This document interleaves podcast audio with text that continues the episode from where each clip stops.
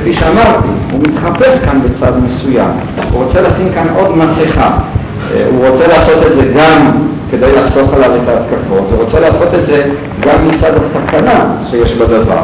זאת אומרת, כבר אמר מישהו, העמוק אוהב מסכות, כן? זאת אומרת, הדברים העמוקים באמת, אי אפשר להגיד אותם בצורה ישירה. אם אתה אומר אותם בצורה ישירה, אז אתה למעשה מחטיא את משמעותם, אתה הופך אותם להיות בנאליים, אתה... פשוט הם לא ניתנים לניסוח כזה. וההתחפשות היא אחד הדברים שמאפיינים את רב נחמן, והוא מדבר עליהם במפורש, כן? הוא מדבר על זה בכמה תורות שלו, כן? וגם מבחינה זאת הסיפורים הם למעשה איזושהי התחפשות, אבל מי שמבין, אז הוא בעצם יכול להבין מהי הכוונה שלו.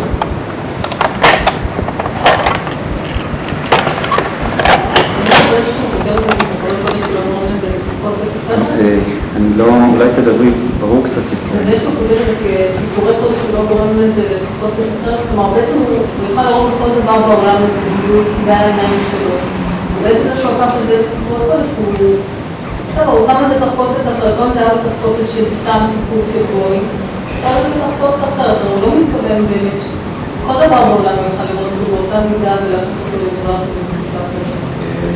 אני מסכים לשאלה, אני חושב שזה מה שאיציק התכוון קודם. אני מוכן גם לפרט על זה קצת את הדיבור יותר. אולי באמת אני אקרא כמה משפטים קצת לחדד את, את, את השאלה שלך, ואחר כך אני אתייחס אליה בזה. חשבתי היום, דווקא חשבתי לפתוח בסיפור של הבעל שם טוב, שנמצא בצילום לפניכם. אבל אני רואה שלא מספיק, אני רוצה לנתח את הסיפור. הסיפור הזה הוא סיפור גם כן, סיפור עם למעשה, שכבר חוקרים, סיפור רווח באירופה, החוקרים כבר הזכירו כמה מקומות שבהם ישנם אפילו מוטיבים ששייקספיר השתמש מהסיפור הזה. הסיפור באופן כללי נמצא בספר שנקרא בקמרון. בקמרון זה איזה מין אלף לילה ולילה אירופאי כזה, חיבר אותו סופר איטלקי בשם בוקאצ'ו והבעל שם טוב מספר את הסיפור הזה וכמובן מגלה את הסודות המסתרים שיש פה. אני אולי נשאיר את זה לשבוע הבא.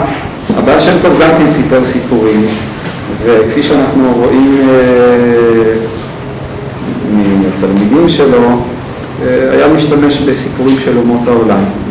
ואני אקרא אולי שני קטעים רק להמחיש את העניין,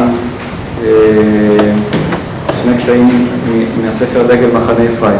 הספר דגל מחנה אפרים נכתב על ידי מוישה חיים אפרים מסדליקו, שהיה נכדו של הבעל שם טוב, והוא אחד המקורות הראשיים בכלל התורות של הבעל שם טוב. כלומר, המקור השני זה תולדות יעקב יוסף, שנכתב על ידי רבי יעקב יוסף מפולנה, שהיה תלמידו של הבעל שם טוב. שם הוא מזכיר את המנהג הזה של הבעל שם טוב, ואולי אני אקרא קצת לחדד את זה. כי יש לפעמים, יושב הצדיק בין כמה אנשים, הוא מדבר עמהם כמה דברים גשמיים וסיפורים. אם כן הצדיק יושב ומדבר כמה דברים גשמיים וסיפורים. פוליטיקה, שכפי הנראה הם דברים בטלים, אתה רואה את הצדיק הזה יושב ומדבר עם אנשים על פוליטיקה, סיפורים, דברים שקורים. ובאמת הצדיק ההוא היושב הוא דבוק מחשבתו בהשם. סיפורי העולם שמספרים לפניו ומדברים עמו, בכל העניינים הוא מסתכל תמיד עניינים קדושים. באותם הדיבורים, כמו ששמעתי מאדוני אבי זקנים לכו עוד אבן זכרו לחיי העולם הבא, שמה שאומות העולם משוררים דיבר, כאן הוא מדבר על שירים, משוררים שירים, בכולם הם בחינת יראה ואהבה בהתפשטות מאלה לטאטה בכל המדרגות התחתונים. אם כן, תדע לך, כשהצדיק יושב ומדבר פוליטיקה, לכאורה הוא מדבר כמו כולם, לא, יש בזה עניינים גבוהים. וכך הוא מפרש על יוסף, על יוסף שיעקב אוהב את יוסף, החלומות של יוסף, זה גם כן סיפורים, כי בן זקונים לו, התרגום אומר הרי בר חכים. התרגום של בן זקונים זה בר בן חכים, חכם. עוד יש לומר שעם איזה תרגום, הדרך ששמעתי מן אז נחור עדן, שהיה מספר מעשיות דברים חיצוניים, כלומר אם כן מתואר כאן הבעל שם טוב גם כן כמספר מעשיות, ובהם הוא אוהב השם בחוכמתו הזכה והתורה שהיה לו. וזה יש לומר שרימנו הרי בר חכימו. שאפילו בר, אז הוא כבר הופך את התרגום, בר הוא מפרש לשון חיצוני, היינו בדברים חיצוניים, דברים חיצוניים בחסידות זה לא סתם דברים בטלים, אלא זה אפילו דברים שליליים, חיצוניים, כן? דברים ששייכים לסטרה אחת. היינו בדברים חיצוניים, בסיפורי דברים, חכימו, היה חכם. היינו, שהיה מלביש בהם חוכמתו הזכה והיה עובד השם בהם. וכיוון שראה יעקב אבינו שזכה לחוכמה נשגבה כזו, וקישר אהבתו בו. אם כן, אני קצת אה, אה, אדגיש את זה, למשל למה הדבר דומה מישהו שיבוא ולומר שהוא קורא אה, איזשהו רומן ובזה עובד את השם, כן? זה מה שנאמר כאן, אז באמת החסידים סייגו את הדבר, אל תשימו את זה, כשאני אומר את המשפטים האלה, אני רוצה ש... וכאן זה כבר אה, אה, קצת נכנס לתשובה שלך. אני לא, אני לא מתכוון למה שאני אומר לזלזל, להפך, אני תופס את זה במלוא הרצינות. זאת אומרת, החסידים באמת סייגו את כל העבודה הזאת רק לצדיקים. אמרו שכל העניין הזה של לעבוד דרך סיפורי המעשיות וכולי זה רק שייך לצדיקים. אף על פי שתשימו לב, הצדיק מספר את זה לפשוטי העם, וכפי שראינו מקודם, הוא אומר, התורה כבר לא תעזור להם, התורות, הדרשות, לא, לא, לא תעזורנה להם, מה שיעזור להם זה הסיפורים. אבל הכוונה היא, אה, אני רוצה ש, ש, ש, ש, ש, שנבין, אני לא מתכוון לומר שזה לא ככה, להפך, אני מתכוון לומר שזה כן ככה. זאת אומרת, אני מתכוון לומר שבאמת הסיפורים הם באמת סודות נשגבים, השגות עליונות, ריגושים עליונים. מתי? כשהם באמת נקראים בהקשר של הצדיק. מה שאני רציתי לומר, שאל תחשבו שהצדיק דורש איזושהי דרשה, שהוא מחפש איזשהו משל וכן הלאה, אלא בהקשר של הצדיק, באופן שבו הוא חווה את הדברים, באופן שהוא חי את הדברים, אז באמת הריגושים הללו הם ריגושים אה, קדושים, הם ריגושים גבוהים. אז באותו סיפור על הנסיך ועל האביר ועל בת המלך, בזה עצמו הוא חש את אה, האהבה האלוקית שקיימת בעולם.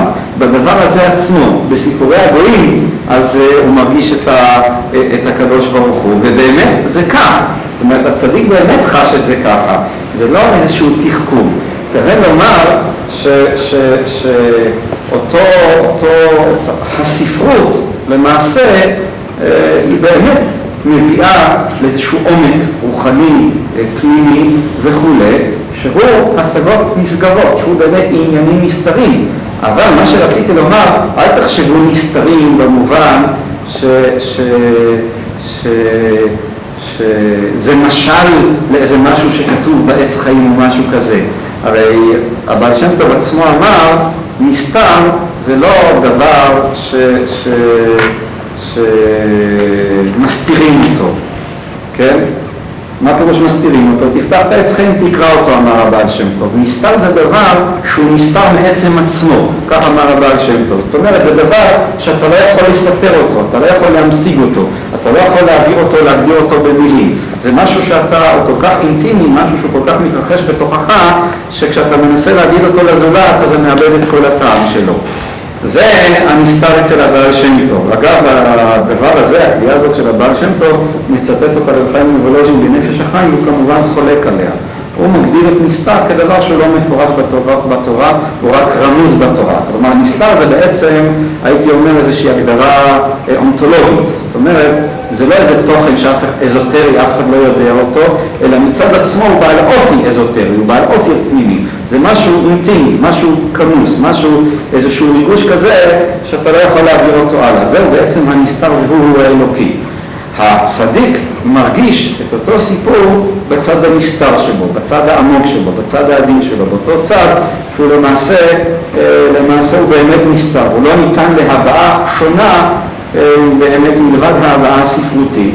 וזהו, בצורה הזאת הוא למעשה אה, רוצה להעביר את הדברים, לעורר גם את אותם פשוטי עם. רגע, אז שנבין עוד פעם, זה צריך להיות להיאמר רק בהקשר של הצדיק. אז, מה זה עוזר לפשוטים בכל אופן? אם הצדיק מסתכל על זה... זו מסוימת שיש כאן. אם מצד אחד, אני, מסכים איתך, אם מצד אחד רק הצדיק יכול לתפוס את ההשגה שיש בעניין, אז מה אתה מספר את זה לפשוטי העם? ולא רק שאתה מספר את זה לפשוטי העם, אלא אתה בא ואומר שזאת הדרך היחידה לגעת באותם פשוטי עם, כן? אולי, טוב, אני, אביא, אביא לזה עוד, אמחיש את זה בעוד צורה. נגיד, איך אדם יכול היום להיפתח לרגש הדתי? האם הוא יכול להיפתח לרגש הדתי באמצעות זה שהוא ילמד איזושהי דרשה, או באמצעות זה ש, שילמד פילוסופיה?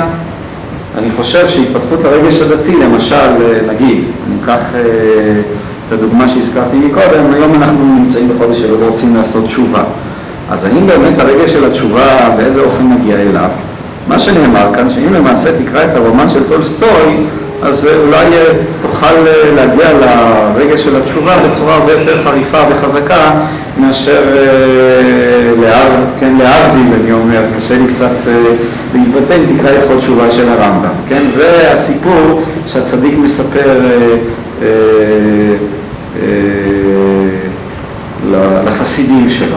עכשיו, בתשובה למה שנשאל מקודם, העניין הוא לא כל כך פשוט. כלומר, יש כאן תמיד את הסכנה שהעניין יגלוש למשהו באמת חילוני. זאת אומרת, ההקשר הזה של הצדיק, של, הצדיק, של בית הכנסת, הוא יוצר אה, סיטואציה שלמעשה היא לא אפשרית אה, בצורה אחרת. זאת אומרת, מה אני מתכוון לומר? אני מתכוון לומר, אם מישהו ניתן לקראת אלף לילה ולילה, אז uh, זה יכול לעורר בו כל מיני דברים, אבל זה לא יביא אותו לדבקות בקדוש ברוך הוא, כך יש להניח. אבל אם הסיפור הזה אלף לילה ולילה יסופר בתוך סיפורי המעשיות, ואתה תקרא אותו uh, בשבת אחרי התפילה, וההקשר מלכתחילה הוא באמת הקשר שבו אתה מצפה להגיע דרך הסיפור לדבקות וליראת שמיים, עצם הצירוף הזה, עצם העובדה שהצדיק מספר את זה, עצם העובדה שנחמן מספר את זה, הצירוף הזה שהמרכיב ההכרחי זה של המרכיב של בית הכנסת.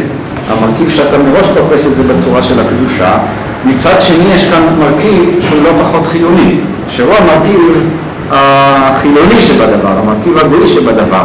דווקא הצירוף הזה הוא למעשה יכול ליצור את אותו דבר שרב נחמן ורב נוסן אה, אה, רוצה, להשיג אותו. זאת אומרת, התשובה היא לא כל כך פשוטה. טענתם ובצדק שרב נוסן מציג את זה בצורה כזאת, אז למעשה אה,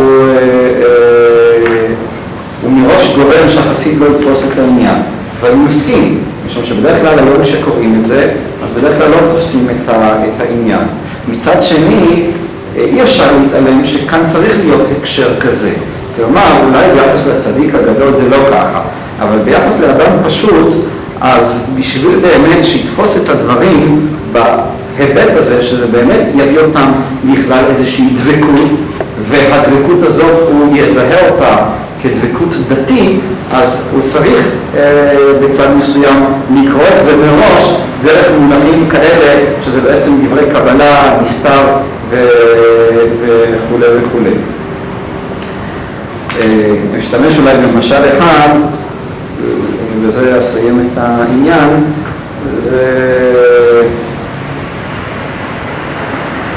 משל מעולם אחר, פשוט הדברים מזכירים לי את זה. המשל הוא היה אחד מראשי ישיבת העונש, מהגדולים שבהם, רבי שמואל רוזורסקי זצ"ל, שכל פעם אחרי התפילה, אחרי שהוא אמר את השיעור שלו בישיבה, היה שם הולך, עובר מכיכר הישיבה וקונה עיתון מעריב.